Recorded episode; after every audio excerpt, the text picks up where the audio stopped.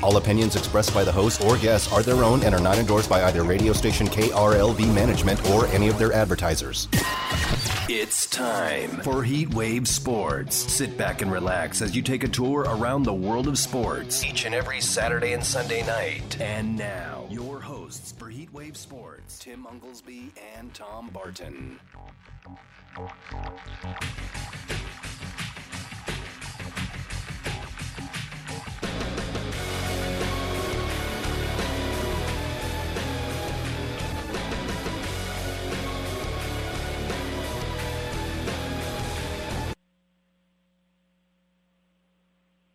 Sports, Fox Sports Radio, 98.9 FM, 1340 AM. Tim Unglesby and Ryan with you in Las Vegas. And hopefully we'll get Tom Barton from Tom Barton Sports, my, my co-host for over a decade here uh, with us shortly as we are having problems with the program that connects us. And hopefully we can get him on the horn here with us to take you through a Super Sunday night as we're with you till midnight. And yes, the big, big deal this this uh, this Sunday is March Madness, March Mania, March Mayhem, whatever you want to call it. That's what we're doing here on Heat Wave Sports. But a bigger story. Before we get to that, a bigger story that broke same day, shortly around the same time. And that is, And that the, is announcement the announcement that that Tom Brady. Tim, I am here. I can I hear can you, hear Tom. you, Tom. Oh my goodness, technology. Is are we Are there? we there? Yes, we are here. Let me tell you something. I, I go back to John McClane in Die Hard 2, where he says, Technology peaked at the frozen pizza. Well, I think we might need to send an ambulance down to Lotus for Ryan. He's uh, he might have had a heart attack down there in, in the uh, booth. So, we're, and of course, as I say that, Tommy is no longer with us. So, wonderful, wonderful Sunday here on Heat Wave Sports. All right, as I said, the announcement that came uh, relatively shortly before the the big racket unveil. Tom Brady, the GOAT, right? TB12, whatever you want to call him. Call him the best. Seven times. And I think I'm back. There he is.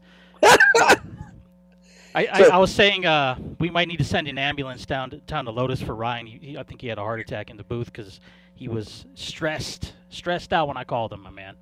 At, at, this point, I I would think if we were if I was doing like a Rodgers rant, you know, an anti Aaron, Rod- I, I would think that you guys just shut me off because you, you don't like what I'm saying. But I, I haven't said anything controversial yet today. Yeah.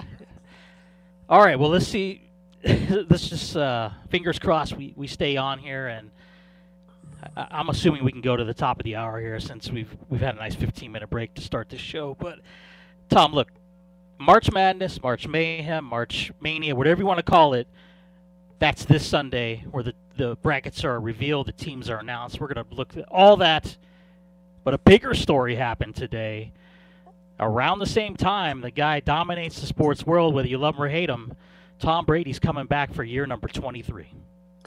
and, and you know it came down it, is you know it came down and what was the reaction you know everybody was like whoa for about a 2nd Mhm. you know right i mean look the baseball lockout lasted longer than tom brady's retirement so immediately you know i called abby in the in the back I, I, i'm sitting you know down in the office and i'm, I'm going oh, i want to watch the bracket show i want to kind of get into this thing i want to have this and all of a sudden i texted abby you got to come in here she said, "Why?" I said, "Brady's back. I can't believe Brady unretired." Abby looked at me and said, "Yeah, that's about right." And I said, "Yeah, yeah, you're right." Like the the initial shock of it coming in on like Selection Sunday and kind of just you know slapping you in the face, sort of, was the the shock. Oh my goodness, Brady's back! And then a minute later, you're like, "Yeah, yeah, that's about right." you know, that, that's about right. It's kind of funny because you know I did my show this morning And on my show this morning, I was talking about Rodgers this week, and I said, you know, through all the hoopla and all the conversation and all the the garbage and all the, the, the look at me, look at me, you know, at the end of the day, Aaron Rodgers is starting quarterback for the Green Bay Packers like he has been for the better, you know, more than a decade. And all of this, Tom Brady retired, and that's it, he's gone, and oh my goodness, and let's trot it out, and I can't believe he's gone. Like, well, yeah, we're going to get a regular season where Tom Brady is the quarterback of the Tampa Bay Bucks. So, you know, it was shocking but it kind of wasn't. It's the it's the shock of the announcement. I think how he he announced it kind of on Twitter in the middle of Selection Sunday, but no one's really shocked that the guy's coming back. No. I'm not sure. It was it was what Arians said right when they had talked about, well, with the year left on the contract, would Tampa move that contract? And he's like, absolutely not. We'll let Tom think this over, and if he decides to come back, he's going to be a Buccaneer. And I think uh, we saw that it worked out for him. And we saw even after he signed Tom, or said he was coming back, his center Ryan Jensen decided to re-sign with the team. I think he was gone if he wasn't coming back. Uh, I think a lot of guys, and that's why he announced it today. He announced it kind of saying, "Hey guys, don't don't go anywhere. you know, don't, don't sign anywhere else because as of tomorrow they can sign."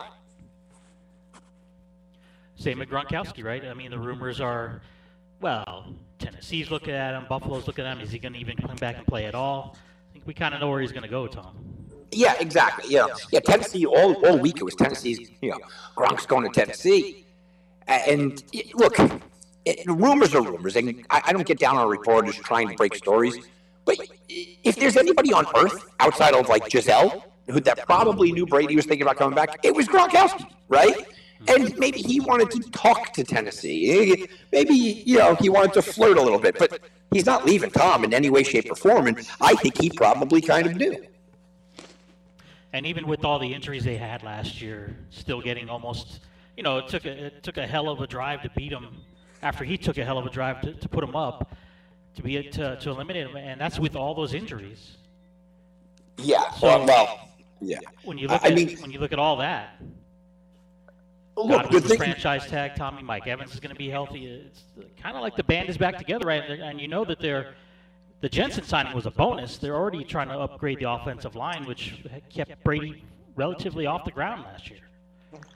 Right, and, and, and, and you know you know that they weren't, um, and you know that last year everybody kind of pointed to Antonio Brown, and everybody kind of alluded to Chris Godwin getting hurt. But it was it was kind of all of them, right? I mean, Brown went down or whatever. I don't even want to say went down. Brown was gone. Uh, Chris Godwin was was gone. You look at the offensive line was banged up. Leonard Fournette missed a lot of time. I mean, they, they look they weren't the Ravens, okay, but they were a very injured team. And I think that Brady, you know, like I said about Rodgers, and I, and I said this this morning, and it repeats bearing, uh, bearing repeating here. Aaron Rodgers I don't believe that he only played people like a fiddle. You like you like me to rip him apart here, right? I don't believe that he only played people like a fiddle. I do think that there was a point in all of this that Aaron Rodgers thought maybe I'm not going to be a Green Bay Packer. I, I do think that there was a lot of this that was yeah I know I'm coming back and I'm going to kind of play people. I think that there was a point here that Tom Brady looked at things and said I'm going to walk away. I, I think I think he believed it.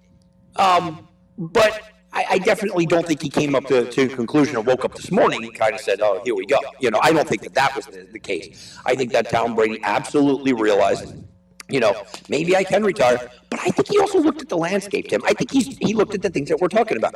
You know, a lot of injuries last year, yet we still got pretty far. You know, we dealt with a lot of stuff, still got pretty far. I, I should have finished in first in the MVP rating. Look, I got a lot left in the tank. The NFC is a train wreck, and my division I, I walk in there and play left-handed and win the division, right? I think that all of this does matter. Look, I'm not saying that Tom Brady isn't afraid. Tom Brady and Aaron Rodgers, these guys, they don't understand what it's like to be afraid. Oh, I don't want to go play in Mahomes' division, whatever. But they're also old enough to understand, wow, uh, you know, this is kind of an easier path than I've ever had. And for Tom Brady, this is a, a Brady and Rodgers both have a very easy easy path. They have three teams in that division that could win, or in that conference that could win. I'm not even putting the Niners there because they're going to have a rookie quarterback. Am I reading into this, or does Aaron Rodgers returning to Green Bay for one more rodeo? Did that kind of kick Brady uh, out the door again? Yeah, I guess so. I mean, I don't know. You know, there, there is the theory that Brady came back just to ruin Aaron Rodgers' life, you know, and I'm okay with that. right. But, but I, I think, look, I think that these guys look at things you know, differently than we do. And Tom Brady looked at it and basically, look, let's be real here. And Packers fans will get upset. Tom Brady looked at the NFC and said, I got to go take on Atlanta, who's a joke. Carolina, who, who's, let's be honest, they don't even have a quarterback right now. And the Saints, they're trying to get Deshaun Watson. I mean, and no Sean Payton. I, I could win 15, 16. I might be able to go undefeated because you know that in the back of his head, he wants to go undefeated. All right. In my division, I should not lose a game. It should be a, a, a cakewalk. And then I got to go up against the choke artist, one of the biggest choke artists in the history of the NFL, and Aaron Rodgers. Or I got to take on a team trying to repeat as Super Bowl champions, which hasn't happened, you know, uh, since since the Patriots. I, I mean, you know, look at what they're up against. Brady's season opening. Brady says, you know what? Like you said, bring the band back together. Let's bring these guys there. But I think I can win and he did leave a lot on the table. And I think when you when you're done, you take you know maybe you take two weeks off, and Brady relaxed and kind of hung out, and he said, "Okay, here we go." And then all of all of a sudden, you sit back and you go, "Wait a minute, you know, hold on, wait a minute." Uh, you know, I'm still in great shape. I still want to go out there and do that. And I think that his family, you know, everyone's like, you know, point to the family. I think his family probably said, "Tom, you got one more year." You know what I mean? Like you're going to be okay. How does that change the, the aspect of, of the betting odds, Tommy? To win the Super Bowl, of course. I'm sorry, Tim, I missed that. Do we do we see a change in the, the odds on Tampa Bay next year to win the Super Bowl? Yeah, they went from 25 to 1 down to 7.5 to 1 at some places. Um, they are tied with Kansas City in some spots. Most of the spots, though, are about 8 to 1, 8.5 to 1. They are right there, literally tied with what Green Bay did. Green Bay went from 16 to 1 to 12 to 1, and then the announcement came and it went to 8 to 1. They are exactly where Green Bay is. They pretty much did exactly what Green Bay's movement was from 25 to 1 uh, all the way down to about 8 to 1. Now you can get them at 7.5 you get him at about eight. I even saw a nine for a short mile, but that kind of you know fell down as well. Mm-hmm. Yeah. Interesting, interesting Sunday. Anything you want to throw in on, on this announcement? I, I thought just just the timing of it. It seemed so. Uh, you, you know, generally this day, and it still is. This day is still all about the tournament and the teams going in and, and the seeds and the teams left out. You know, we're going to get into all that, but kind of funny that Brady still dominates the sports world, isn't it?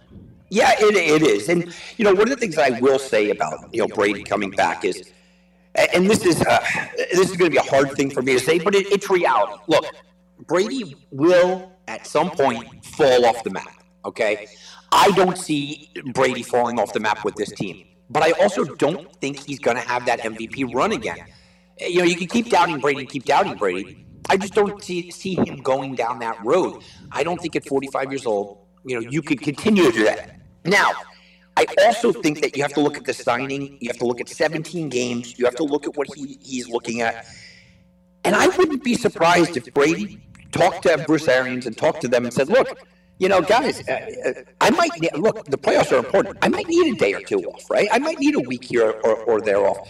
It wouldn't surprise me. Now, I don't think Brady intentionally would do that, but if they are as good as we think that they're going to be this year, simply because their division is so horrendous, could I see Brady going, you know what, 17 games, guys, this is just a long haul, um, or, or having a shorter summer camp, or having things lessened for him for his body's sake? I absolutely could see that. So while Brady coming back sounds really great, and, and it's a good situation, Tim, and I think that he's going to be very good, there's also the counter argument to that of, you know, from a personal standpoint, I don't think his numbers are going to look like they did this year. I think he'll be very good. I think he could win the Super Bowl. But I don't think his, his strict numbers are going to be the same because I do think that he's got to be smart about things at 45. It also brings to the fact that what was Tampa Bay going to do without him to begin with? Well, yeah, it, you know, they didn't really have a plan. And I thought maybe they would get in on the Deshaun Watson situation because they have a team that is, you know, capable of winning things. Um, I didn't think that they would go and trade for Garoppolo. That, that's a weird spot, right? That's a weird fit. Carson Wentz, that's a weird fit. Uh, you know, you look at the Russell Wilson, that was never going to happen. They weren't going to mortgage their future. So, you know, there's weird fits. And even the Deshaun Watson, they're going to have to give up a boatload of, of picks. I think that they were, in the back of their minds, they were thinking, look, you know, let's let's try to lure Tom back even mid-season. If you remember, I said that a couple of weeks ago. try to get him back even mid-season. Maybe we'll run this thing back with Jameis Winston, or maybe we'll run this thing back with Mitch Trubisky or Marcus Mariota. I think that they were definitely going the backup route and kind of just hoping that Brady would come in to save the day. Well, it will be an interesting offseason as coming up, Tom, just a little bit over a month away. The NFL draft, which will be right here in Las Vegas, and free agency. So a lot of things, you know, we're already seeing with, with the agreements, a lot of signings and, guys changing teams already. So again, the NFL, that short off season, they always dominate the news. Tim, I, I didn't get your opinion on um, the Rodgers and Wilson thing. I mean, we touched on Rodgers. To me, it's ho hum. Selfish Aaron Rodgers, once again, being selfish. I, I don't think the Packers are a threat next year. I think that, uh, you know, all the conversation of, you know, the last dance, my best friend, and Davante Adams, and we're running it back, kind of went by the wayside the minute they flashed a little cash in front of him, right? I mean, yeah, see you later, Davante. Yeah, you're on your own. I'm getting my 200 million. Um, they're going to lose linebackers. They're going to lose some, you know, backup wide receivers and secondary guys to me, the Rodgers thing was I started to see the writing on the wall for the last month or so. Um, the Russell Wilson thing, you know, again, I started to hear a lot of rumors about this. Here's the problem with the Russell Wilson uh, situation, Tim, for me. It doesn't really change much. Look, I think Denver was a, a borderline playoff team without Russell Wilson. I think they are a wild card team with him.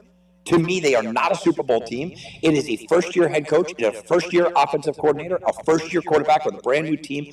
I like what they're building. I like Sutton. I like Jeudy. I like Williams. I, I like that defense. But I don't think they're doing anything this year. To me, they might finish in last place. They might finish in first place. But I don't see them in the Super Bowl this year as good, as much as I like Russell Wilson. And then after this year, they're going to have to pay him. And they're going to have to pay him Aaron Rodgers type of money, which will hurt the entire franchise.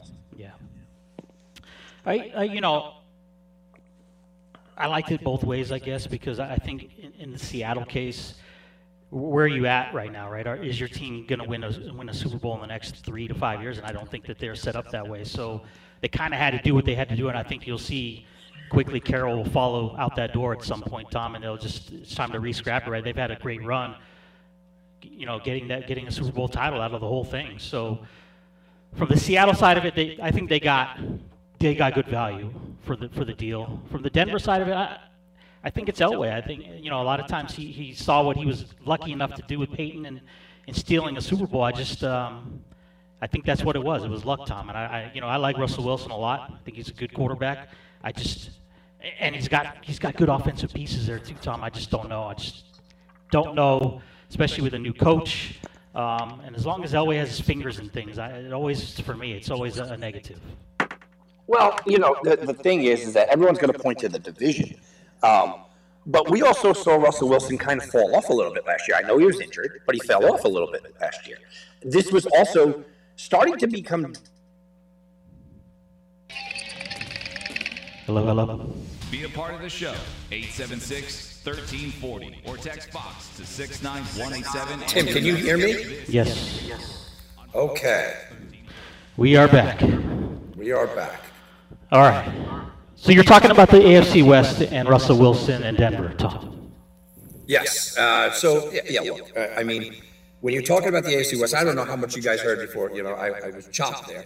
But when you're talking about the AFC West, look, Tim, one of the things you, you know you have to look at is yes, it's a strong division. Everyone keeps pointing to the idea. It's a very strong division. But I also think that it's the other moving parts. Again, it's a new head coach, it's a new offensive coordinator, it's a new quarterback coming into the league. It's a new system. Everything is brand new here. Um, and when you're really, you know, breaking it down, Russell Wilson's coming onto a young team. It's new. Look, I think you have to make this deal for the future, but they're also going to have to pay him, right? I mean, they are going to have to pay him.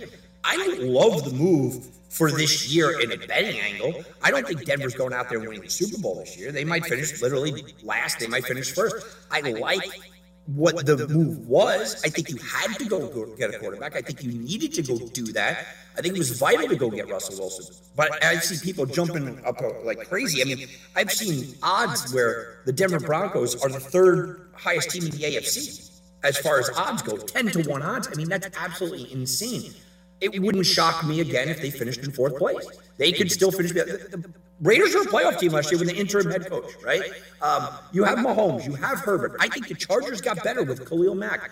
As far as the Seattle situation, I started to go into this a little bit. I don't know if you guys heard this. You know, I've always been an advocate of tearing it down to the studs if you're not going to win, right? And the Bears are doing that right now, and Seattle's doing that right now. Tear it down to the studs, and they're doing that. They let go of Bobby Wagner. I think Metcalf's going to be out of town. There's a chance Lockett could be out of town, um, and Pete Carroll's not going to be around for the rebuild. He just won't be. He's not going to be there for the rebuild. They are going to tear this to the ground. And if you want a betting angle, of all the betting angles that we had, right, and all the movement that we had during the week, people went crazy and ran to the window for Aaron Rodgers. People went crazy and ran to the window for Russell Wilson and the Broncos. You know, the one that I'm looking at is I think that Seattle might be the worst team in the league. I think that Seattle might end up with two or three wins. They are going to be awful in a very tough division. What do you, you know, that was the big talk was the, the AFC West and how it changes the landscape of it and how the Raiders fit into the equation. Tom, so so this one's uh, this one's interesting in that you have you know we always talk about the quarterbacks in the division, right? And of course you have Mahomes, Herbert, the younger the youngsters, Carr, and now Wilson. Uh, they are all going to play each other twice. And really, it's, it's, are we going to see the same type of situation where you essentially have two, maybe three teams battling for the playoffs? Yeah. I mean, look, uh, it, you, you look at the NFC and then you look at the AFC, too, right? And the NFC is two or three teams that can win the Super Bowl um, maybe, right? I, I, mean, if you're putting Green Bay in there, you have two or three teams that can win the Super Bowl, and then you look at the AFC West and you go, there are four teams that, that could win the playoff, make the playoffs. There are maybe three teams that can win the Super Bowl in the AFC West. Um, you know, I don't think it really impacts the Raiders, you know, more than just saying it's just going to be a harder way to go. Look, the most adamant Raider fan out there you could be pie in the sky happy. You could be all you know excited about what's going on and um, what you guys did last year. And I'm not taking anything away from you, but you had to know. Look, the chances of you winning the, the division next year are very low. You can't beat Kansas City. Uh, Kansas City's a, a machine. The chances of the Chargers not improving, and now with Khalil Mack coming aboard along with Bosa and whatnot, chances are you're going to have a hard time with them. And now Denver was an evolving team. Even with Teddy Bridgewater, Denver was a hard out. So if you're a Raiders fan, you're looking at this and you're going, all right, look, we're probably a last place team, um, but we've defied the odds before. Maybe things fall in our favor. At best, to me, the Raiders were a wild card team before this move. Right now, at best, they're a wild card team. I thought the Raiders overplayed last year. I thought that they really you know, went above and beyond. And if they don't make big moves, and I don't see many big moves in their future, if they don't make big moves, I think the Raiders are going to be on the outside looking in. But I don't see them completely falling apart because they have a pretty good basis there. What about as, what about as a whole in the AFC? You know, you talk about Denver a quarter. Well, this was let me let me give it to you from the Denver point of view. As I've heard many many people talk about it. You know, the uh, a quarterback away, right, Tom? But what they gave up doesn't that affect the future of, of this team more so because, yeah, maybe some of your offensive pieces are, are a little bit on the younger side, but Russell's not a spring chicken himself, Tommy. He was battered the last couple years. Well, right, and and like I said, we know that Hackett loves to run the RPO, which means you know what's going to happen. Well, he, he's going to probably try to utilize Russell Wilson's legs a little bit more. Now he's going up against Mack and Bosa. He's going up against you know Crosby, and uh, I mean, you you do look at what Russell Wilson is, and I think that there is now question mark. You know me. Look, I was there at NC State when he was playing at NC State. I'm one of the biggest Russell Wilson fans. But there is question marks how a small body like that is going to age. How will he age? He's not Brady and he's not Rodgers. He's not a guy that is strictly a, a slinger and sit back. Now, I think Hackett's going to put him in a position to, you know, win. But again, I always bring up that contract. They're going to have to pay him. They're going to have to pay him long term. And in cold weather, in freezing Denver, does that small body age well, Tim? First of all, this year, I'm already writing it off for Denver, only because I see where people have them. Do I think Denver can be a playoff team? Sure. But I don't think they're winning the Super Bowl this year. So we're talking about in two or three years, can Denver win a Super Bowl? With that roster with Russell Wilson? Yes, I think they can. But I think there's certainly question marks about Russell Wilson and who he is moving forward. We also saw Kirk Cousins ex- extend today with Minnesota. Uh, A-Rod just re-signed. Tom Brady coming back. Is, is this a matter of Tom right now? Is the quarterback situation? Is that we always say it when we talk about well, who are you going to get to replace the guy that you don't necessarily want, right? I'd heard a lot of uh, Minnesota fans, well, we need another quarterback, even though I don't think that's necessarily the answer. And, and the draft isn't like it's been in the years past where you see so many going in the top half of the draft here. We're going to see a lot less quarterbacks go in the first round. Is, is this a matter of Minnesota just saying, look, we know we're going to get with Kirk Cousins. We, we, we went so far with him, maybe we can uh, win a game or two that we lost last year and it puts us in the playoffs. Instead of saying, hey, we don't know we're going to get out there on the market instead of Kirk. I I think a lot of it is like that. Look, everybody kind of made fun of the, the Carson Wentz move, and that's you know one of the moves I wanted to talk about next. That happened as well, and it was the big chuckle move. Ha ha ha! You know, Washington got Carson Wentz, but you know how I've always done this, Tim. You know, since since me and you have been on the air together, I think that there are three tiers of quarterbacks in the NFL. I don't do elite or not. No, no, I do top ten quarterbacks, guys that can win the Super Bowl. Bottom 10 quarterbacks. You're either too young or too old or probably should be out of the league or a backup, right? And then you have the middle 10. Kirk Cousins is in the middle 10. Carson Wentz is in the middle 10. And here's the thing while maybe they're not a fix, uh, you know, as of right now, maybe Carson Wentz wasn't the fix that Washington must have, Tim. But they had a bottom 10 quarterback. And if you go draft a Malik Willis or, or you know, whoever, or Pickett, they're a bottom 10 quarterback. So they went from a bottom 10 quarterback to a middle tier quarterback. Ryan Fitzpatrick, as much as I love him, was never a middle tier quarterback. Caleb Haley, I, I, I mean, uh, whoops, you know, I, I mean, he's not, they're, they're not middle tier quarterbacks. They're bottom tier quarterbacks. So while everyone's kind of making fun of the Carson Wentz thing, Washington got better at quarterback. And Kirk Cousins, while it might be nice to kind of move off of him and say, ah, you know, the guy's 500, he doesn't win in prime time, he's still a quarterback that can bring you to the playoffs and has done that. So, you know, yeah, it's the devil you know rather than the devil you don't know kind of scenario. Amari Cooper goes to the Browns. Any, any thoughts on that? Does it help him? Is, is this still a make, Baker Mayfield situation?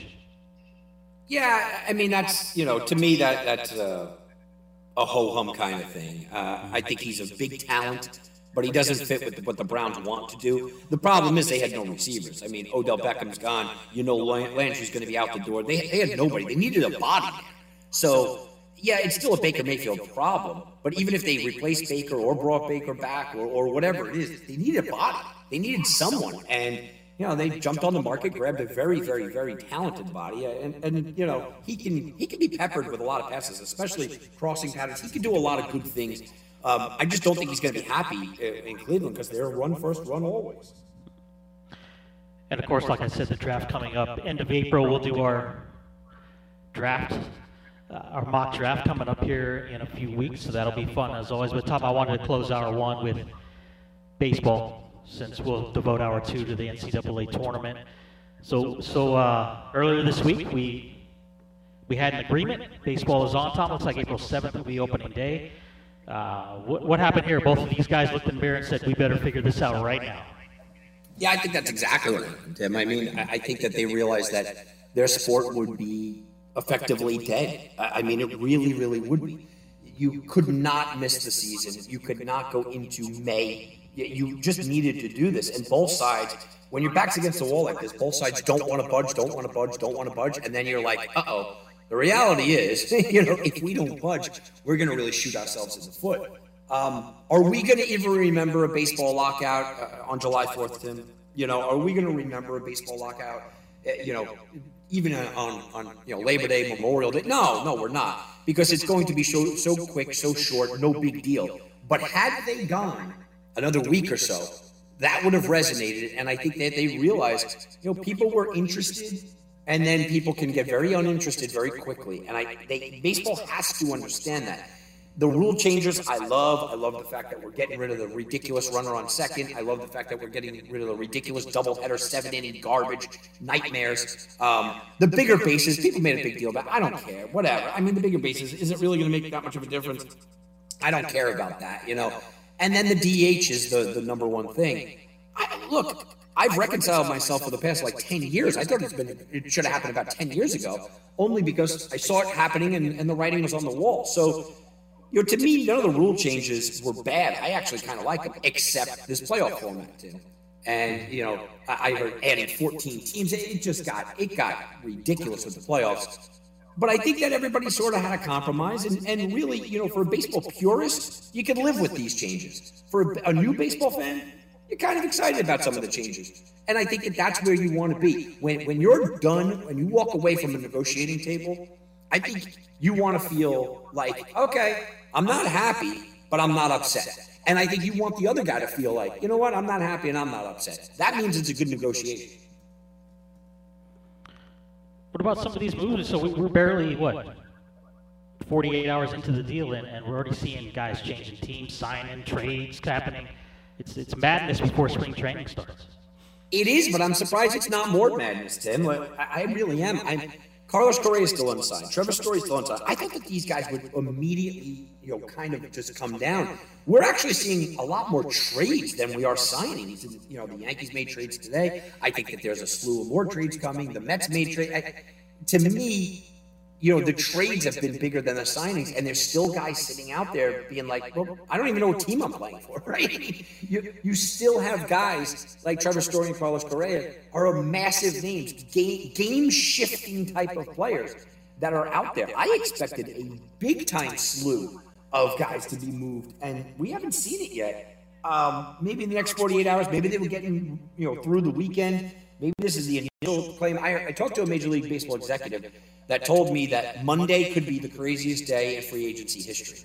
Um, he thinks that it's going to be massive news. I talked to another guy um, from the Yankees organization that basically said, you know, uh, that Cashman's not done yet. So we could be having huge moves in the next 48 hours or so. But everything I do hear from everybody in the baseball world is that nobody wants to go into next week or into this weekend not having their team pretty much set. So I think it's all going to happen in the next five days. And that includes the two the two big names left on the free agent market. Yeah, yeah. I, I think um, right now it's looking like the Astros are really pushing to re-sign Carlos Correa in a depleted market. I think that that makes a lot of sense. And everywhere I everywhere that I hear about Trevor Story just keeps bringing it back to the Cardinals, and I keep hearing the Cardinals makes a lot of sense. Makes a lot of sense to me too, Tom. I, I think he's he's a Cardinal. When you look at him, he's a Cardinal, right? Yeah, I, he. Just imagine that Trevor Story and Nolan Arenado reunited in St. Louis in that baseball town. Um, and, and think about a Rocky fan sitting there. What did we get for them? Oh, just about nothing. What about your Yanks? Always the talk of the baseball world. And I had seen some of your tweets over at Tom Barton Sports over on Twitter about you wanted Story over Correa, but now it looks like you're going to get uh, Donaldson and the shortstop in Minnesota. Sorry, I can't remember his name at this moment. Yeah, Josh Donaldson is coming over. Look, I don't know. I, I mean, my problem is that I'm still a believer in chemistry. I'm not a guy that just strictly analytical. I'm not a guy that just looks at X's and O's and, and you know lineup cards. I still believe that chemistry means something. Getting rid of Gary Sanchez, well, that's good for chemistry. But bringing on Josh Donaldson, who does not like the face of your franchise, and Gerrit Cole, and Gerrit Cole does not like him, that's a problem. Gio Urshela um, wasn't a great player and it's it's certainly an upgrade. The offense certainly upgraded. He's a good defensive player, sure. Donaldson's a butcher at third base. I mean, I, I don't like the Donaldson part of this. Now, I, I will reserve judgment for a minute because my initial reaction was I hated the move. Not because I like Sanchez and not because I, I you know I like Gio, but because I didn't want to bring on a Josh Donaldson that his better days are behind him and they have to eat fifty million dollars. I didn't like that. But I am reserving my judgment because all I keep hearing is that there are more moves coming. That these moves opened up the situation to go make more more moves. Okay. Right now, the Yankees don't have a catcher on their roster. So they're going to have to make some moves. I still think that the Yankees are going to push very hard for uh, Olson from Oakland. I think that that's what they want to do. I'm assuming Gleyber Torres might be the guy out of town. So there's a lot of moving parts. You can't judge a trade until it's all said and done. If the Yankees go into the season with this roster that they currently have right now on Sunday the 14th, uh, with the roster they have right now, Tim, they're a fourth place team. Okay, they are. This is a this is a bad roster. It's a bad fitting roster. They don't have a catcher. It's going to be weird when Gerrit Cole's throwing a nobody back there. I mean, it's going to be weird. But I'm reserving judgment that there still will be more moves to be made. If there's not, you're going to hear my anger side. Right now, I'm trying to be zen and trying to be calm. Did, did you? I'm sorry, Tom. Did you mention Freddie Freeman or no? Freeman would be great. I just look. I don't think that the Yankees are going to win the Freddie Freeman sweepstakes if the Dodgers are willing to kind of just pony up ridiculous money. So when it was Atlanta and the Yankees, I'm going. You know what? Freddie Freeman fits great. When all of a sudden it's the Yankees, Dodgers in Atlanta, I'm going. All right, you know what? He's not worth it. Watch the Dodgers go over pet and spend for him. I think he winds up in LA. So, so uh, just as of yesterday, there was an interview with Atlanta Brave manager Brian Snitker, and one of the things brought up at the, at the spring training camp was Freddie Freeman, and he said they haven't talked to him. Is this crazy to think that they, this, you know, basically the guy, the the uh, motivational tool to win that World Series is not even being looked at? I, I, I just can't imagine it. Um, I, to me, it's devastating. Like, you know, you, you don't like teams. I don't like the Braves. I don't have anything for them. But you like to see fan bases be happy, right? I mean, you like to see just just fan bases be able to link on to that guy and their guy, and okay, and you feel for them if Freddie Freeman leaves. I, I don't know what Atlanta's doing. Are they saying, okay, we got our championship now, kind of, we're going young? Are they just saying that they don't think that he's going to be worth the money down the road? Are, I, I don't know what Atlanta's thinking, but it certainly looks like Freddie Freeman's out of town could have retired with his home team. Right? You know, I know it's something that we're, we're it's a it's an anomaly nowadays, right, Tom? But for a guy that, that just the postseason stories uh, all centered around him after winning the World Series. What do you remember the most after they win the interview with him? So happy that he was able to do it, and now it's like, yeah, we're not going to give you those years you want, so uh, whatever. And, and Tim, that's the thing. It's not the money right? I mean, that, that's the thing. I, Yankees have no problem paying him the money. Atlanta has no problem paying him the money. The problem is the years. I mean, that, that's what we're getting into.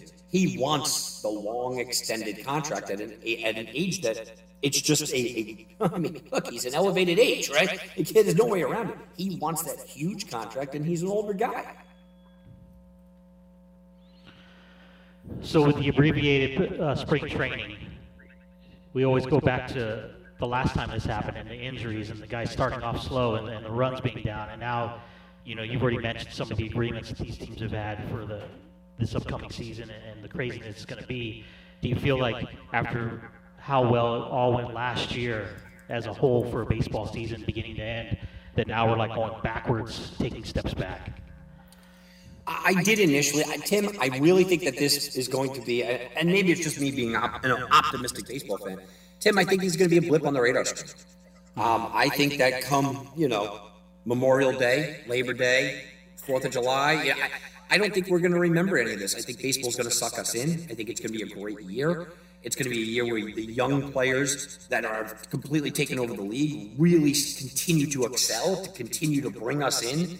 Um, and I think that this is all going to be forgotten. It's labor relations that we were not in the room for. We didn't miss baseball because it didn't cut into baseball season. Generally speaking, we're going to get 162 games uh, or, or damn well close to it. We're going to kind of go back to a lot of the things that we like as baseball fans, nine inning doubleheaders and things like that. The stadiums are going to be filled again, even in maniac places like New York, where they have moronic restriction rules. Um, they're going to be filled again. People are going to be out there. I don't think we're going to even be talking about a lockout in a month from now, Tim. It's not going to matter. It's going to be the young, exciting players taking the game and making us forget about it. I think you said it best that most people didn't even know. Well, the fact that we didn't lose games here, you know, okay, so spring training's been delayed, we're going to cancel a series. Then it became we're going to cancel two more series unless you're a baseball fan, you probably didn't notice it or would notice it, Tommy. Yeah, yeah, and that's the thing. Most of us, the hardcore baseball fan isn't going away anyway, and the, the casual baseball fan won't notice. That's a great point.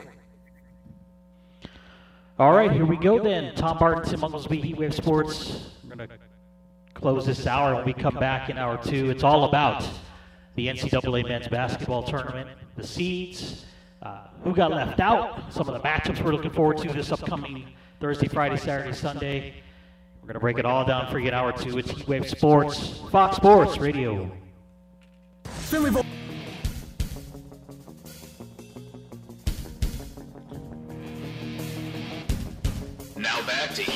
Sports. And we'll start hour two off here on Heat Wave Sports. Actually, we're not going to start it off. We're going to take this whole hour and talk about March Mayhem, March Madness, March Mania, whatever you want to call it. It's time. It's here. It's the round of, well, they, they, what is it now? 68, but it all begins this week with the big tournament decided this year's national champion.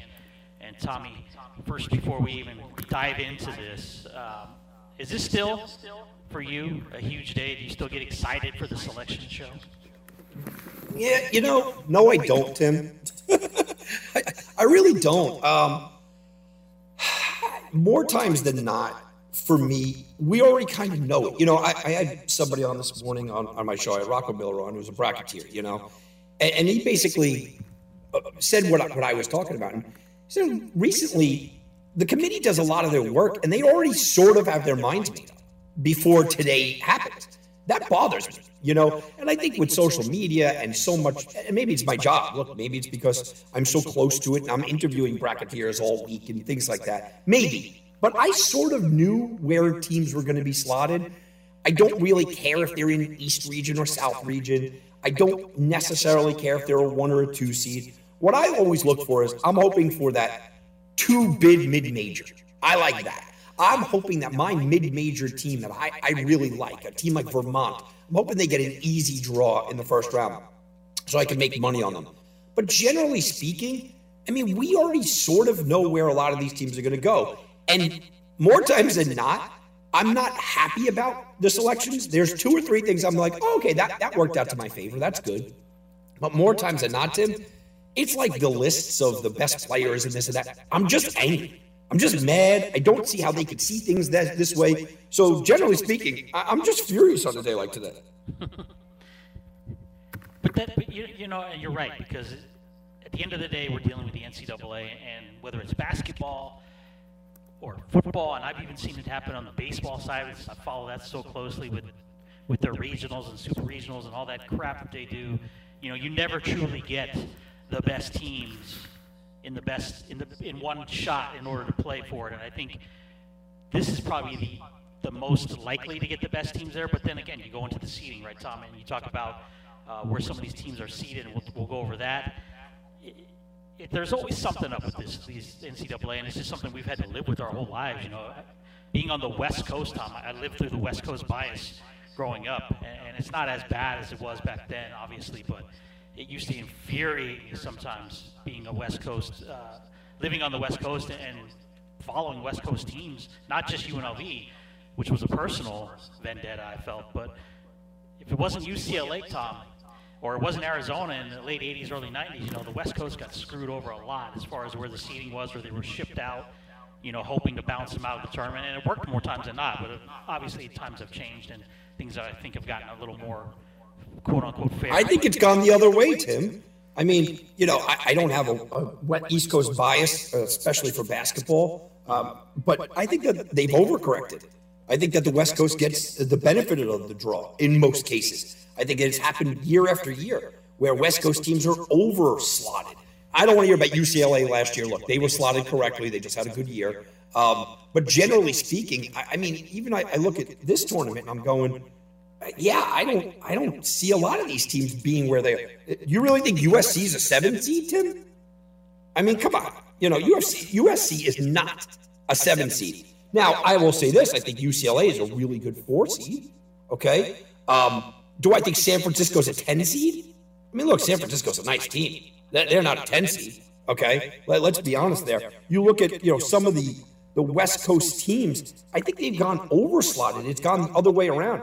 Um, New Mexico State had a good year. Are they a 12 seed? Uh, they should probably be a 13 or a 14. Uh, you put New Mexico State and you put Vermont on the same floor. Vermont's going to clean their clocks, right? Um, Montana State's a 14 seed. Okay, good year, you know, but I think Georgia State's a better team than that at 16. So, you know, I think that they, they've overcorrected in a lot of ways.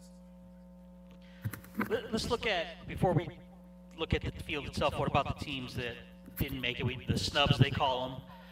And I looked at, in particular, Tommy, two that stood out to me at least. What about a team like Dayton, 23 and 10, 14 and 4 in their own conference? And a team like SMU, 23 wins, 13 and 4, made the semifinals of the, the AAC. So Memphis is in, Houston is in, SMU doesn't go.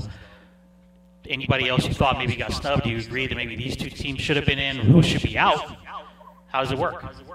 Yeah, look, I, I, I think both of them absolutely, absolutely, absolutely should be in. I did not believe Wyoming should be in at all. Um, you can't overlook what Indiana did. I, you, you can't. I don't think, you know, I don't think you could really argue that.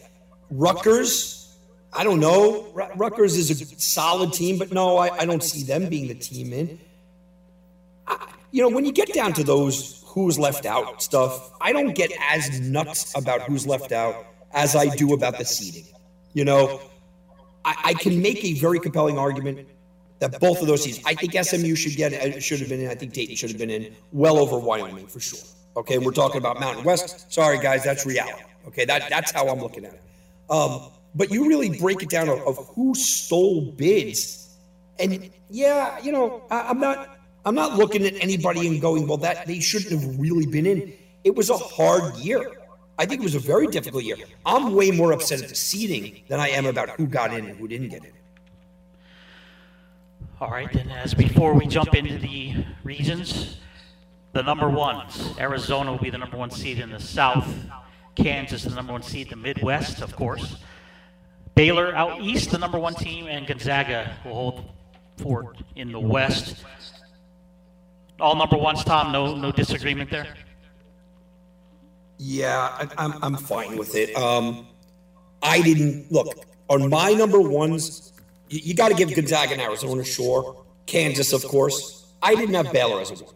I'm being honest with you. And if Kentucky would have won that, I think Kentucky would have stole that Baylor number one. Um, I still believe in my heart of hearts that you got to kind of win your division. You got to win your conference to be a one. You know, I still believe that that you should be that dominant team. So I didn't have Baylor as a one, but I'm okay because I think that they got the worst draw of the ones. Maybe Duke or Villanova deserve that one, Tom. No, Duke definitely didn't. Duke, to me, Duke was a four seed. I, I, I, I can't believe Duke even got a two. Duke got a two seed because it's Coach K's last year. Duke has looked pathetic in their two games this year at the end of the year uh, when there was pressure on them. Pressure on them to win the ACC. You can't beat Virginia Tech. No, you can't win the Coach K's last game against UNC, who is an unranked team. Absolutely not. To me, Tim Duke's a four. Duke is a four seed. So you're looking at a possibility in round two. Izzo, Krzyzewski, and Izzo can bounce them right out of the tournament. Uh, yeah, absolutely. I think I, I was hoping. I, I was. Look, I know Fullerton is just not the team to knock them off, uh, which, okay, we get it. I was hoping, Tim, that maybe a Vermont would go. I was hoping that maybe we could see a Colgate get there or a South Dakota State because I think they would have gone, gone down in the first round. Yeah, you know, you know the, the that match these matchups were, were set up a certain way, and they weren't giving Duke any of those teams, Tom. No, of course not. And uh, you know, I, I, I made a lot of excuses. I had Ian O'Connor on my show two weeks ago. You guys can listen to the podcast, by the way, with Ian O'Connor. It's uh, Bleav in Betting, B L E A V. And I put I, I brought Ian O'Connor on, and this is right before the UNC game. And I was making excuses for, for Duke. And I said, look, I know it's a down ACC, but I think Duke could make a run here. And Ian said to me, you know, we're going to find out a lot about their emotion and what this team is. And if you remember, you know, Wooden's last year, the team basically emotionally picked themselves up and won that, even though they weren't the most uh, talented team. I, I was I was on top of Duke, but if I see Duke in two games where emotions matter, and they got they didn't get beat, Tim, they got blown out in both games that emotions matter. You can't expect them to do anything in this tournament. Come on. Tom, you're the king of the Ivy Leagues. Your thoughts on Yale as a 14 and, and their uh, how they'll do in this tournament? They open in round one against number three Purdue. I think that Yale is a subpar team. I called this before the, the, the tournament went off, before the Ivy League tournament went off this week. I said it doesn't matter. You know, Ivy League got a down league, down year. They were a one and done. But with all that said, Tim, and you know, I, I had Purdue before the year going to the championship. I like Purdue. They match up well with Purdue. Now, I don't think they get by Purdue. I don't think they win that game, but they match up well. There's certain things that Yale does, and this is when I love the, the mid majors. I love the mid majors when you're sitting back and you're talking about you know what matchups that people don't realize. There's certain things that Yale does. Look, if this was a month ago, Purdue humiliates you, right? But the way that Purdue is playing and what you're starting to see, the coach's tape is going to be there. Yale is a very, very good head coach. They are going to give Purdue trouble. I don't think they get out of it. I think Purdue wins, but I'm seeing an early line tip of 17. I, I mean, you got to take Yale all day. All right, Tom. Let's let's dive into this. We'll go region by region, and we'll go um, like we usually do. We'll start in the quads and, and kind of uh, maybe not each game, just overall. We'll look at the quad, see how these teams progress, and then we'll just give our our, our before tournament picks on, on who's going to be in the final four, and then uh, before tournament champion in case that changes as the uh, tournament goes along. But we'll start in the South. Arizona will be the one seed in this opening quadrant. You have Seton Hall, TCU, also there. Houston, UAB, Illinois, Chattanooga. That's your eight teams in that uh, top of the South. Yeah, you look at the South, and you know, um, nothing really jumps out at me here. I think UAB could give Houston fits, but I, I think Houston probably gets by. UAB is a lot better team. I like teams that people don't realize, but this is my favorite, you know, bracket because I think Arizona could come out of this. I think Illinois could come out of this if they play their style. I think Tennessee could come out of this. I think Villanova could come out of this. This to me was a rough draw because I do believe so much in Tennessee, who, by the way, Tennessee got the biggest screwed in this bracket that I can remember in years. How do you win the best conference in America this year was the SEC? How do you win the SEC? Okay, win the championship, win the championship game, and get a three seed. Are, are we kidding? How, how is that possible? And Duke's sitting there at a two? I mean, Duke's a two, guys? Kentucky and Auburn are both twos from the SEC and Tennessee, oh, by the way, is holding the SEC uh, championship. Tennessee is holding the SEC championship, Tim, and there are three, and two teams in the SEC get two. Uh, Tennessee got completely screwed. How about Houston? What are your thoughts on Houston? I don't like them. Uh, you know, look, I know what they can do, but they've been uninspiring at times this year for me. They're a good team, but I've watched their and if you look, if you watch their games uh, and you watch them pretty consistently, what you see is a team that is very good at times, but they go through lulls. They go through, and I'm not talking about two or three minute lulls. They go through eight, nine minute lulls where if they were in a better conference and playing a better team, that other team could completely take advantage. I think Houston struggles against UAB. I think UAB is a lot better team than people give them credit for. I think uh, the Blazers are a team that, you know, it's a 5 12 matchup, so obviously everyone's going to pay attention to that, right? Um, but the Blazers are a team that rattled off quite a few wins here in a row. They put up, at the end of the year, to end the year, Tim, just to give you an idea of why this team is dangerous. And I have a formula for mid majors that I like. I like good shooting mid major teams. Defense is great, and defense wins championships, but mid major teams early on, I love the good shooters. That's why I was all over Oral Roberts for the first two rounds last year. To finish off the year, this is what UAB did 81 points, 87 points, 80 points, 102 points, 82 points. I mean, they are going to bring their offense. They lost to San Francisco. Everybody loves San Francisco now, right? Oh, everybody loves San Francisco. They lost to San Francisco by two points.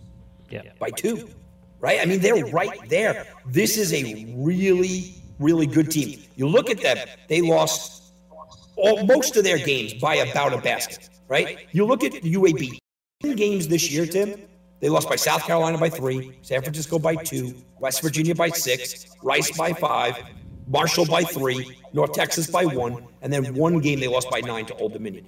That's a team that knows how to play close, knows how to play tough. Um, I I don't like Houston to begin with, and now you give me a UAB against them, man. I, give me UAB. I like them plus the points. What about the Illini as a four coming out of the Big Ten? You know, I like them, and I did, and I thought that they were going to have a much better year. But it's so prominent in tight, tough games that they just miss Ayo. Uh, they just miss him. You, Kofi Cockburn is fantastic. He's a big body in the middle. But if you are able to neutralize him with another big body, which a lot of these teams are, if you're able to neutralize him under the basket with a big body, Arizona is going to be able to do that. Um, Illinois won't have a chance. I like Illinois. I'm rooting for Illinois. But I just think that they miss Ayo too much, and you can't just count on the big men down low. Bottom half of the South, Villanova, the two seed, opens with Delaware, Ohio State, Loyola Chicago, Tennessee. We both agree they were screwed. They actually should be a two seed here in the South, and I think Villanova should be the two seed in the, in the West. Um, Colorado State, Michigan. So here we go. Does Michigan deserve to be there? we talked about teams not supposed, not deserving to be there. Does Michigan deserve to be there? They do, Tim, and here's why. Number three strength of schedule. You know, I, I know they only won 17 games. I know they have their problems, and I know they've the eye test. Michigan doesn't deserve to be here. Eye testing it, but they did have a massively strong schedule. I mean, absolutely brutal schedule this year. Now you could make the argument, yeah, they had a tough schedule, Tom, but they didn't win those games. you know, I mean, yeah, that that is the argument here. Um, I get it, but there has to be something said for playing these teams. You know, there's got to be something said to go on the road and beat Ohio State at the end of the year. They beat Michigan towards the end of the year. Now they flip flop wins and losses. They went to Iowa and beat Iowa at the end of the year. You know, this is a just a brutal, brutal, brutal schedule that they went through. But on the flip side, I, I get it. You know, it's hard to have faith in a team that got humiliated by Arizona, humiliated by North Carolina, um, you know, absolutely just destroyed by Illinois, destroyed by Michigan State. Um, it's hard to look at teams like that. Their losses, they weren't even in the game, Tim. In a lot of their losses, a lot of their losses against top quality opponents, they got decimated. So I think they belong because they do have the number three strength of schedule in the country. I don't like them as an 11 seed though, and I, you know, that's what bothers me. It's like Michigan is a question: Do they belong? So instead of giving them a 15 seed, right, or a 16 seed, and saying, okay, well, you, you just made your way in. No, they don't belong, so we'll give them an 11. I mean, come on. You, you know, you said the, the old adage that battle tested, tough schedule, how it could be a benefit. Is it, is it sometimes as well, though, having that tough of a schedule? You know how they always say the coach's schedule tough to, to get the team prepared for the tournament. Does it work the other way too, Tom? That sometimes it's just too tough of a schedule. That by the time it gets to this point, it's a beating team. Maybe I've always gone the other way though, Tim. You know, I used to, you know, be stumping for the AS, AFC, uh, ACC year after year after year because their schedule is so brutal and their schedule is so crazy. I used to love the ACC because of what they did and battle tested. So I like battle tested teams, you know, but I usually like battle tested teams that are good. I'm not sure Michigan's a good team. You know, they're they might be battle tested, but you're right, they're not a good team. Um, a good version of a battle tested team this year might be a Purdue or an Illinois coming from a very similar schedule, top 25 type of schedule, battle tested, but they are a good team. Michigan, you're, you're right, they might be battle tested. I'll tell you what, though, I think they have enough to beat Colorado State. I think Colorado State is vastly overrated. Yeah, no, I agree. I think six is way too high. In fact, the team that won the, the conference tournament is an eight, and then the team that played them in that tournament is an eight. So I, I agree. I think Michigan can get through that round, but we're looking at conceivably around a 16 matchup, Tennessee Villanova. That's that's kind of going to be a fun one to watch. I think. Yeah, you know, it's funny because if they weren't in the same matchup together, Tim, I'd have them both in the Final Four. Hmm. You know, you you could make it look. You can make the argument that Villanova had a bad year, and they did. They had a down year, okay. But at this point in you know the season, I, I like coaching that I know, and I know Jay Wright. You know, I know what he can do. at the end of the year, look, they had a two point loss at UConn, you know, uh, a 10 point loss at a then red hot Marquette. Outside of that, they just dominated their schedule. I mean, they really did. People are going to point to the, the 36 point performance against Baylor in one of the most ridiculous games that I've watched all year. People will point to that. But I'll point to, you know what? They did beat Tennessee, right? At Tennessee. They beat them by nearly 20. They lost to Purdue when Purdue was really clicking by only six at Purdue. So here's another battle tested team with a really good coach.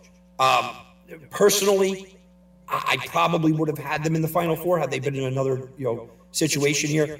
I like Tennessee, though. I think that Tennessee is that team. What's funny is that I liked Longwood. I talked about this before the brackets came out. I thought Longwood had a shot for an upset bid. I think people are overlooking who Longwood is and what Longwood could do. I think Longwood's a lot better than people give him credit for. But to me, Tennessee is just that absolute just nightmare for teams. Tennessee it, it will will beat Villanova if it gets down to it. Yeah, if Longwood was slotted in the Midwest or the West where they could play Texas Tech or Wisconsin, I think you'd like a live dog there. Yeah, I like Longwood. I, I like them plus the points. I mean, I'm seeing upwards of 20 points. I think Longwood's uh, that team. If you give me Longwood against Michigan, I'm taking the money line. right? You give me Longwood against uh, a Houston, I'm taking the money line. You give me Longwood against, you know, Tennessee, I think they're going into a buzzsaw. Okay, first edition, Tom. Before we start scratching teams off of the off the brackets, out of the South, who do you have going to the Final Four? I have Tennessee going to the Final Four. I am completely high on Tennessee. I gave you Tennessee before the year, and nothing that I watched out of, out of Tennessee this entire year tells me I should change that. I love Tennessee too, but I think Arizona gets them in the, the round of eight uh, to, to move through. I, li- I like Arizona a lot. Um, I, I, you know, and I don't know if it was the Pac-12 this year, Tom, and I know we're going to talk about that because of the teams that are in and some of the seeding, but it just felt to me like Arizona was just lights above the next best team in the in the uh, Pac-12, which was. Air, But do you UCLA. believe in their in their coaching, Tim? I think I think Arizona is a poorly coached team. uh, Mr. Gonzaga Jr. You mean? Yeah, talent, yes, but it, it, it takes a different kind of coach to go through this tournament right now. Look, in five years, maybe I pick Arizona. You know, three years maybe, but I I think that that could be a problem. And Rick Barnes is very, very battle tested in the tournament. Yeah, Be interesting. It'd be good. We'll see. We'll see. We'll definitely see. I, I mean, Arizona could have problems in round two with Seton Hall. You know that that's that's a game that you kind of have to look at. That uh, maybe the number one team goes down. I don't know. You know, Seton Hall. I like the coaching. You talk about coaching, right? Seton Hall, good coach. very good coach. Yeah, and, and a team that can hit from the outside and experience. You know, there are certain formulas that you like to move on. I like experience. I like coaching. Hall has quite a few of those things. Let's drop down to the Midwest where Kansas holds the number one seed in this top half of the bracket. You have the Aztecs from Mountain West, Creighton, Iowa, the Big Ten conference or tournament champions, and Providence, Tom, playing South Dakota State in round one. I could not have asked for a greater situation. I thought Providence was the weakest team that I watched all year. That was a top 15, top 25 team. And I thought that South Dakota State was the absolute number one mid major that I'm jumping on. South Dakota State is Oral Roberts from last year. South Dakota, you gave a quiz to people who's got the best three point shooters uh, you know, in the country right now? Oh, South Dakota State. Who's got the best field goal percentage in the country right now? South Dakota State. Not only do I think South Dakota State gets out of that, Tim, I think they win it handedly. I think they win by 10 points. I, I love South Dakota State against Providence. I don't buy into Providence at all. And, I, you know, I don't know what to make of this Iowa team, man. They just keep winning, and they just keep outscoring teams. Richmond will not have enough offense to, to win uh, that 5 12 matchup. But Iowa's one of those teams that you want to tell me that they're a Final Four team? Yeah, I'm listening. You want to tell me that they're out in the first weekend? I'm listening to that too. Iowa's massively changed my opinion of them. I just didn't believe that not playing any defense whatsoever could consistently just move on. They're proving that. So with Providence, are you, are you looking?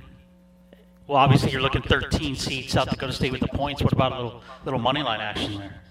Oh, I'm definitely going. South, South Dakota State money line, 100%. 100%. I think that they, like I said, I think they win and they win easily. I'll go reverse line and take them, you know, on a, on a, a minus five or six. Absolutely.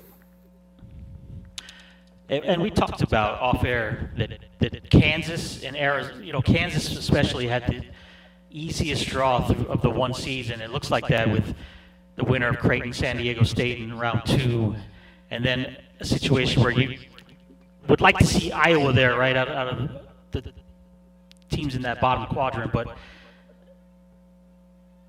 I'm sorry, out of the top quadrant as we get into the bottom one. But even going all the way down, and we look at the second part of this this region, Tom, LSU up in air with, with the coaching situation there.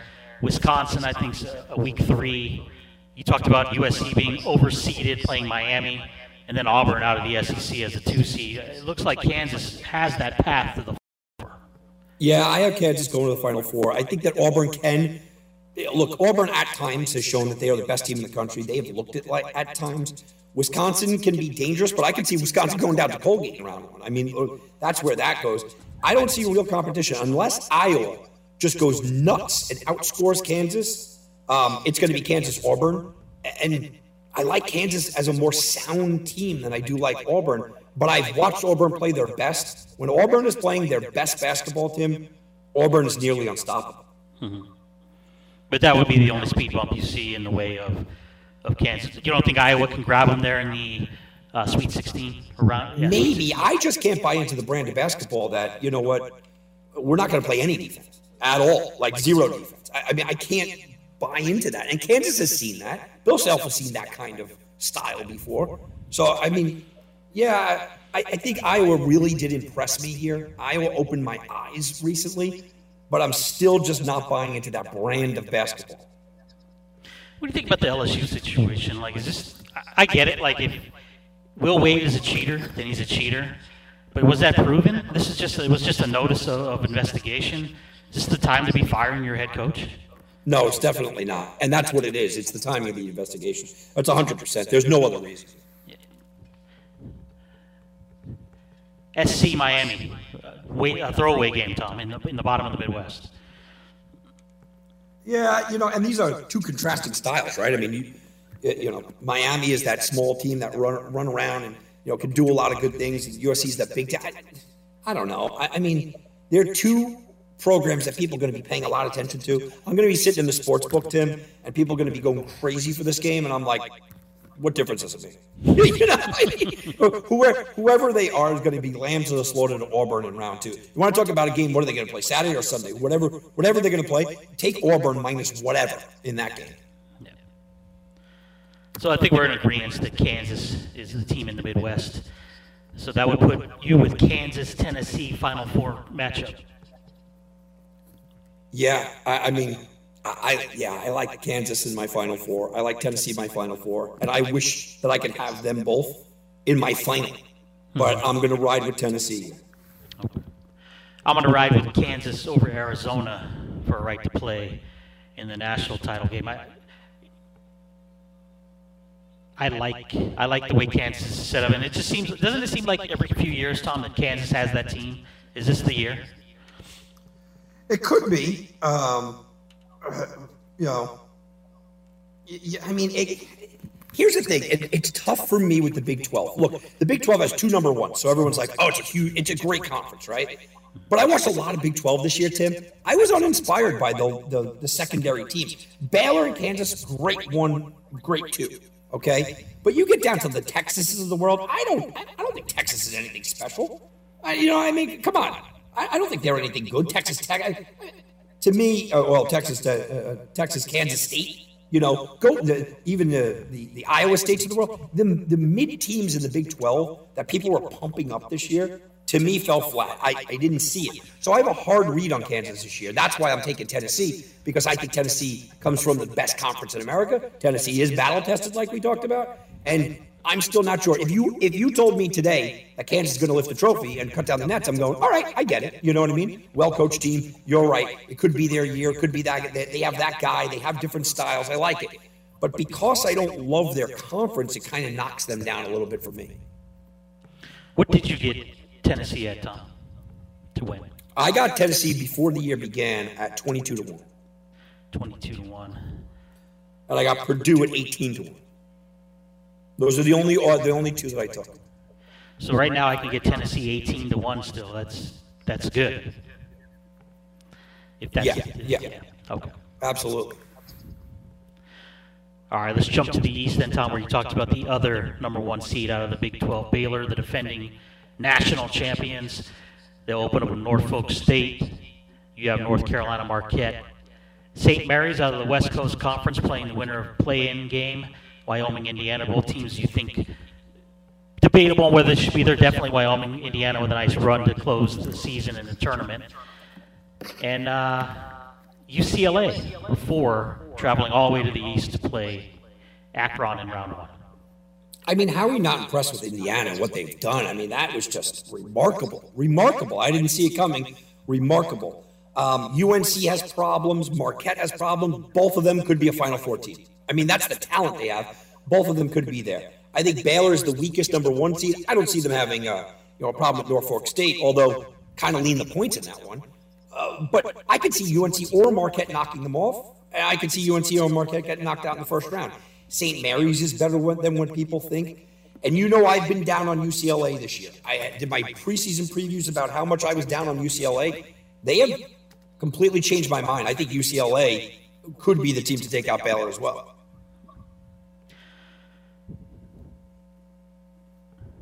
What do you think about?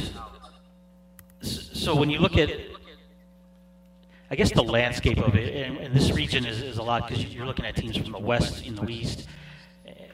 And, and you know, you, you brought up a good point as we look at the bottom half of this one now. So, so you have San Francisco as a 10 seed playing Murray State in the round one. And San Francisco, you know, I've watched this, this program last few years, and Coach Todd Golden there. They're a good basketball team, right, Tom? It's just they can't beat anybody. I, I guess when you slot them, let's, let's take a look at this. You see St. Mary's in this region as well. They can't beat St. Mary's. They can't beat Gonzaga. They're just kind of a good team that's the third best team in the West Coast Conference, right? Do they even deserve to be here? That's the question. Yeah, I, I mean, yeah, I don't, I don't, I don't want to say that San Francisco doesn't belong here, Tim. Um, but uh, I, look, I think Murray State's better than them, right? And they're a, they're they're a seven seed. Okay, so San Francisco's a ten seed. If you if you turn around and told me tomorrow that San Francisco is out, and I know San Fran had a nice year, but you want to tell me that tomorrow San Francisco's out and SMU is in there? Aren't you kind of okay with that, Tim? Yeah. I, I, it's it's they're they're about yeah. I mean they're right there. I think they're both kind of the same team, right? Yeah. Well, well, I think that I think I think that uh, SMU nine times out of eight times out of ten beats San Fran. Mm-hmm. Right. I mean, if we're looking at a team like that, and then you know you go to. You know, I, I, look, I'm an Ivy League guy. Yale getting a 14 seed is ridiculous. They didn't win their regular season championship. It was a down year. Why are they a 14? Why, why are they a 14 seed? They should be a 16 seed. Norfolk went wire to wire. Norfolk dominated their conference. Yale should be a 16 seed. Norfolk should be a 13. Texas, Virginia Tech opening matchup, as well as Kentucky, you mentioned earlier. They play St. Peter's in round one. Uh, I like I like uh, Purdue, Kentucky out of the East in the what is that the Elite Eight, and I like Baylor, UCLA as well in the in, or sorry in the round of 16 those matchups. Tim, I think it's uh, another. You want to talk about the secondary after Tennessee? The secondary slap in the face, which actually might be a worse slap in the face, is the fact that Virginia Tech, the winner of the ACC, who beat number two Duke, gets an 11 seed. Mm-hmm. Virginia Tech is better than Texas. They, they, they're, they're just a better team. Let's, let's not kid ourselves. They are a better team than Texas. So why are they an 11 seed? I mean, they're a dangerous 11 seed. Not only do I think they win that game, Okay. I think they got totally shafted because this is a team that could go on a run. But like you said, I think they're going to go up against Purdue. Purdue was a team I was loving early in the season. Early in the season, they were cruising. They beat Villanova. They beat Iowa. Uh, you know, they out of conference, they wound up beating North Carolina. I mean, they were cruising. And then, you know, a couple of hiccups along the way against Wisconsin, Indiana. You could you could deal with that uh, against Michigan. All right, you could even handle that. But man, closing out the year, three and three, losing at Michigan State, losing at Wisconsin, losing uh, you know against Iowa, it put a little damper on it. But here's my my counter to that: they play a lot of close games. They beat Michigan State by five. They beat Indiana by two. They lost to Wisconsin by three. They lost to Michigan State by three. Right? I mean, they play a lot of close games, especially at the end of the year. Can Purdue find that magic? Because if they can, Tim, I got Purdue going to the Final Four. And can they find that early season magic? If not, I could see Vatech taking them down. You know, that is the situation with Purdue. I'm rooting for them, and I, I like them. I'm holding a futures ticket on them. But while I'm filling out my brackets, I have a really hard time pushing them forward because of what I watched over the last two weeks. I like Purdue a lot. This is my this was my team to go out of the East. I have Purdue, and and yes, Tom, I'm banking on them, the Purdue we've seen most of the year being that dominant team. But I, I think they they they get through Kentucky in the round of 16, and I think they're the team that slays Baylor in the Elite Eight to go to the national semifinals. Look, I have them in my Final Four right now but I did a lot of hesitation putting them there.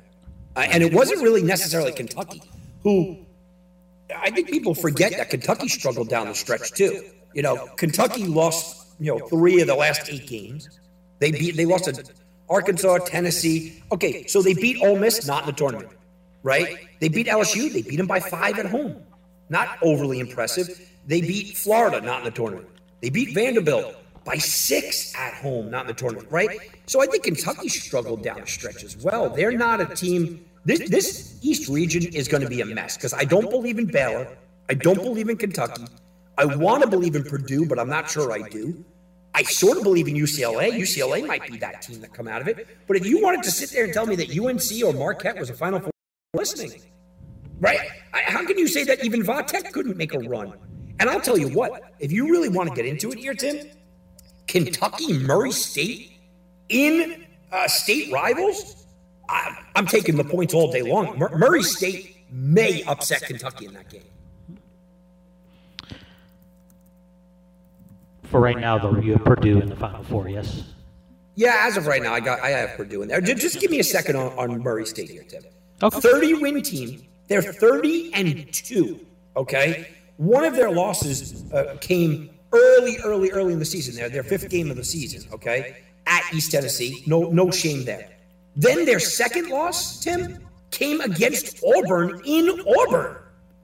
Now you could go on their schedule, and I made this. I went on Twitter and I made this a point to say, I think that the Ohio Valley Conference is a better conference than the Mountain West.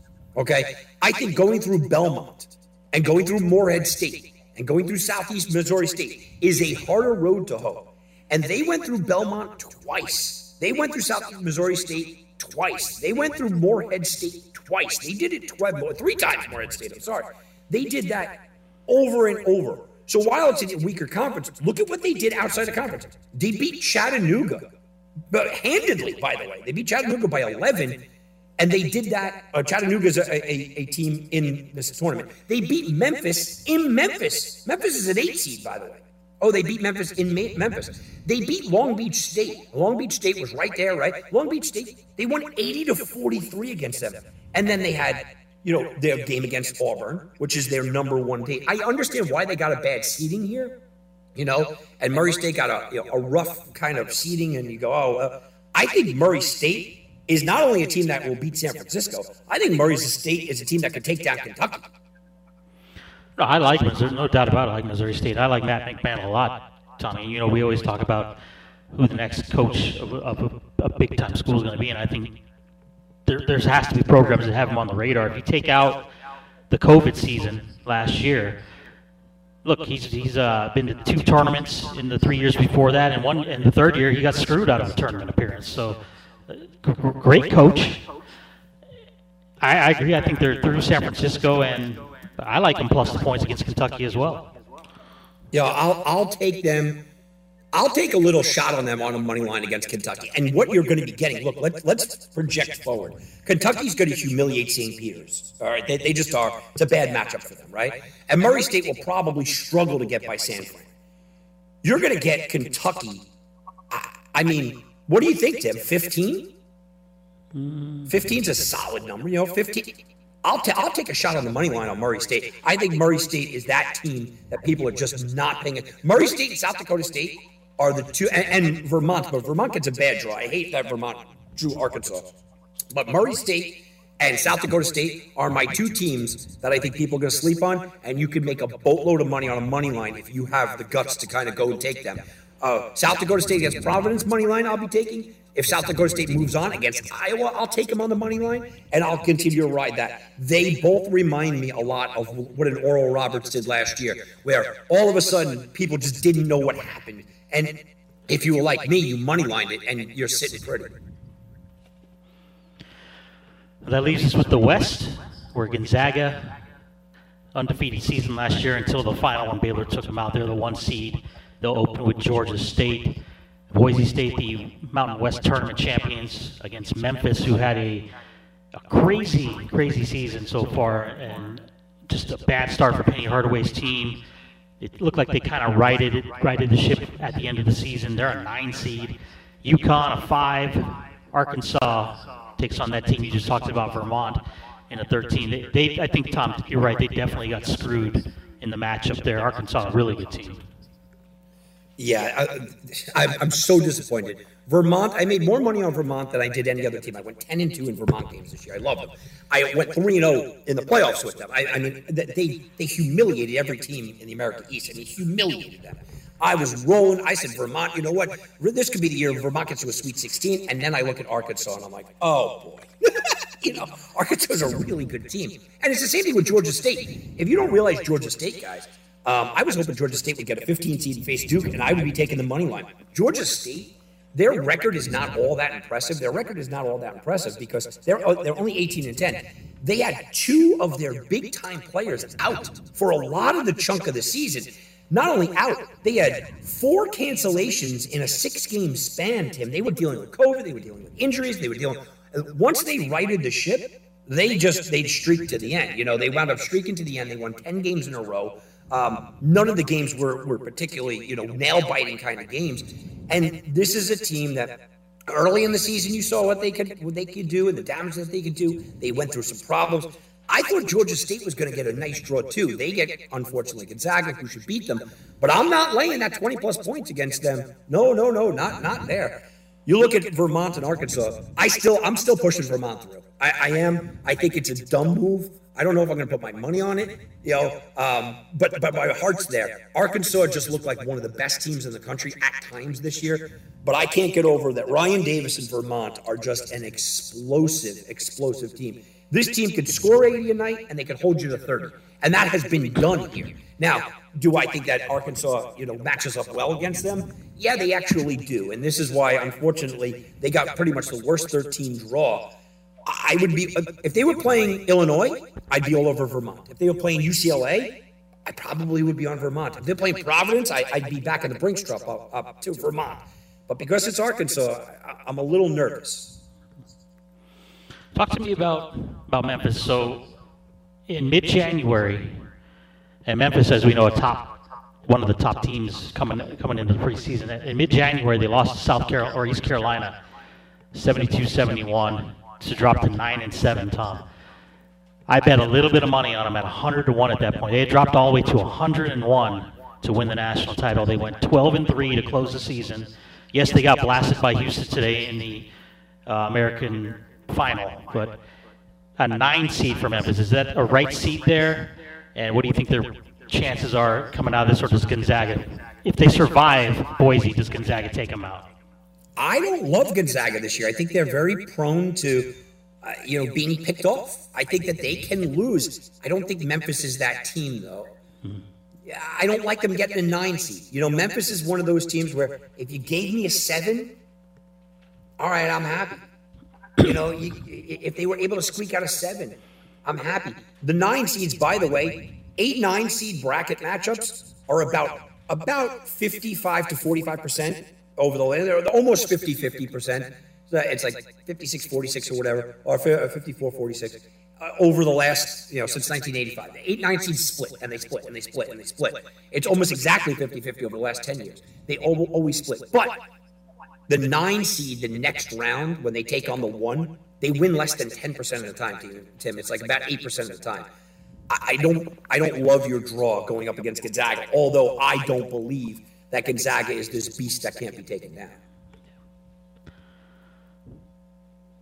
Bottom of the West, we'll see Alabama play the winner of Rutgers, Notre Dame, Texas Tech, Montana State, Michigan State, Davidson, Duke, Cal State, Fullerton. Yeah, again, Fullerton's just not the team to take out Duke. Um, uh, you know, I, I, don't see that. I could see Davidson taking out Michigan State. I could see Michigan State going to the Sweet 16. They're they're an interesting team. I liked what Montana, Montana State did this year. Texas Tech looks a little you know good, a little dangerous there. And Alabama is a team when they are. Here's another team when they are playing at their best. They are a national champion. But we've watched Alabama fall off of that. If this was just like Purdue, if this was a, a month and a half ago, Alabama Purdue being your final two makes a lot of sense. Alabama just fell off the map though. You know, we always talked about coaching, Tom, in the tournament, and where where the, the veteran coaches, the guys that just know how to get wins in the tournament, is Nate Oats reaching that level? I, I don't know. Let's see him this year, right? Yeah. I, I nice mean, run. You need a you need a little bit more for me. You got to do it again for me. And I, look, I don't love um, the way that Alabama ended. Mm-hmm. You know, I, I don't. I don't like when a team. And, and I just said this about Purdue, and I think that Purdue can kind of turn it on here, Tim. You know, but I, I just said this. Look, you know, Nate Oats is a guy that everyone's going to love, right? I mean, I, you, you love him. Oh, he's great. Alabama's a great team, and yeah, they are. But Tim, you lost your last three. You lost four of your last six games and you let up 80 or more points in three straight games. You let up 82 to Vanderbilt, 87 to Texas A&M, who uh, is a more defensive team than anything else. You know, and so if you didn't get garbage teams like South Carolina and Vanderbilt in that, you have a four, five, six game losing streak. And, and, and forget about that. Let's even go back to even just before that. Once they got in, this team was cruising, and then they got into conference play. Okay, and you lost three of your first five in conference play. Then they went through a stretch where they lost three or four in conference play, a, a different stretch, and then four of the last six in conference. They are just a very they're they're a team that is very dangerous, but they're very very flawed. Tim, very flawed. Okay, Tom. So we have for you Tennessee, we have Kansas, we have Purdue. Who's your team in the West? Tim, I'd like to take Vermont here, but I'm not going to. I, I think this could be Alabama's, but I have problems. I think Michigan State could do it. I got problems. I am so not sold on Duke. No, I'm off of them. Arkansas, I, I you know, I almost want to take them, but they're going up against my Vermont team. It's Gonzaga's by default, Tim. I don't like it, but it's Gonzaga's by default. Yeah, I agree. I have Gonzaga as well, even though I think you're right. Arkansas potential speed bump in the Sweet 16, and if Bama can put it together, that round of eight matchup will be a tough, tough test for Gonzaga, especially if they're playing. Think about this: if Gonzaga has to play back-to-back Arkansas and then Alabama, Alabama might be able to grab them there in the, in the Elite Eight. Yeah, absolutely. Okay, so that would mean you have Gonzaga Purdue in, in your first matchup in the Final Four. Yeah, and I keep saying Gonzaga's going to get picked off. I feel like this Purdue team is so flawed, Tim, but I'm taking them. I'm sticking with uh, with the team that I think I watched for a lot of the year, and I think they could get back to it. I'm taking Purdue. I have the same matchup, and I have the same the same results since we copy each other, anyways. That that's the way. I, you know, here's I look at it this way, and look at the track record for Gonzaga, right, Tom? And they've even, you know, in the last ten years, they've even scheduled top tier teams during the season. Purdue just played, and we'll go back to what we started this whole conversation with in the beginning of hour two. Purdue just plays a tougher schedule, plays a, a more battle tested schedule. And unfortunately, Gonzaga plays in the West Coast Conference, Tom. I mean, that's what it comes down to. Yeah, uh, look, Gonzaga is a team that I thought before the year they were going to fall off a little bit. You just can't maintain that level, lose great players. Timme's fantastic. I get that. But look, you lost by 10 to St. Mary's, which, you know, you came back and avenged at home, but you're not going to be at home, mm-hmm. right? So you go back. When was the, the other game that really pushed them? You want to talk about Texas Tech? I'm not getting into Texas Tech. So the other game that pushed them, Alabama, at home, beat you. All right, game before that, that pushed you. Duke beat you. Game before that, UCLA. All right, you beat them. Texas, I'm not buying into them. So, you know, they're, they're to me, they're 50 50 against upper level competition. You know, they're about, you got a shot. Well, you're going to have to be better than 50 50. Someone's going to knock them off here, Tim. And that's the thing. Can Baylor get by a UNC or a Marquette? Yeah, you know, they, they can do that. Can Baylor then go get by a UCLA? I'm not sure. You know, and that's the conversation I'm having with with a Baylor. Gonzaga's the same thing. Can Gonzaga go down to a Memphis? Probably not. But if Arkansas gets them, I could see them. Alabama starts playing well, I could see them. You know, Gonzaga got the easiest draw here. So it's hard for me to find a spot where they could get knocked off. They could get knocked off by a Duke, uh, by a Bama, by an Arkansas. But I'm I'm being favorable and pushing them to the Final Four. But they're not getting to my championship. And then in the South, you have Tennessee versus the Midwest, which is Kansas. Yeah, I, I got you know Kansas going against Tennessee, and I wish this was my final. I would love this to be my final, but I'm going Tennessee here. So a Tennessee Purdue Big Ten SEC final. Well, I'm sticking. I'm sticking with my Vols. Tennessee against Purdue was my preseason prediction, Tim. This is what I gave in the preseason. These are the two tickets that I own. I didn't get off of it. I stayed. I watched an entire year.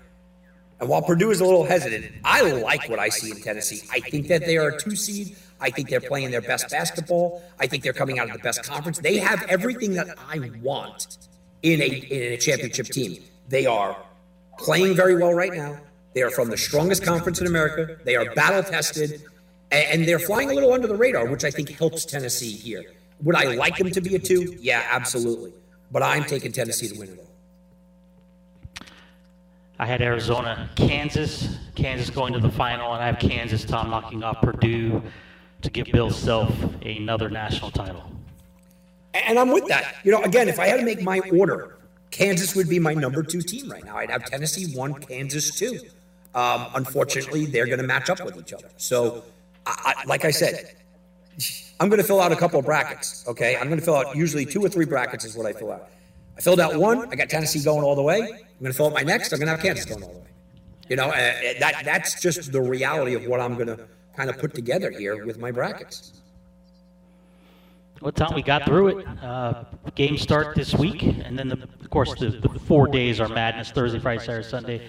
Where's Tom Barton going to be for these Thursday through Sunday matchups? Ah, well, not not to promote because they, they, didn't do anything great, but I'll be at Bally's in Atlantic City. They gave me a nice free room. They gave me a free private table and stuff. So I'll be uh, I'm leaving Wednesday morning, and I will be in Atlantic City until Monday night. So it's a nice little little trip. Um, those are so much easier when I can just jump in the car and drive, and they're so much easier when you have a, a casino or hotel tell you, yeah, we, we have you completely taken care of. So I'll give them the little pop uh, on the air here. Uh, Bally's in Atlantic City is where I'll be for the week. And you'll be working, of course, TomBartonSports.com. Hey, this is time to get on right now, Tom. Right? If you if you jump on tonight or tomorrow, you're going to get all the way through the tournament.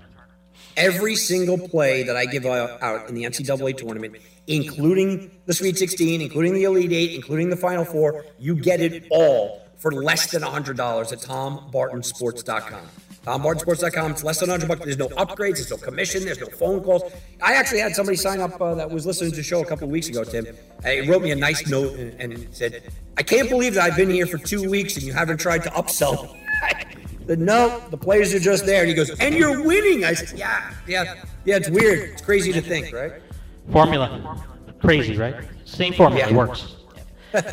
what about your other... for a decade your other endeavors, Tom? You got you got the YouTube, you got radio shows going left and right. You're you're a busy, busy man.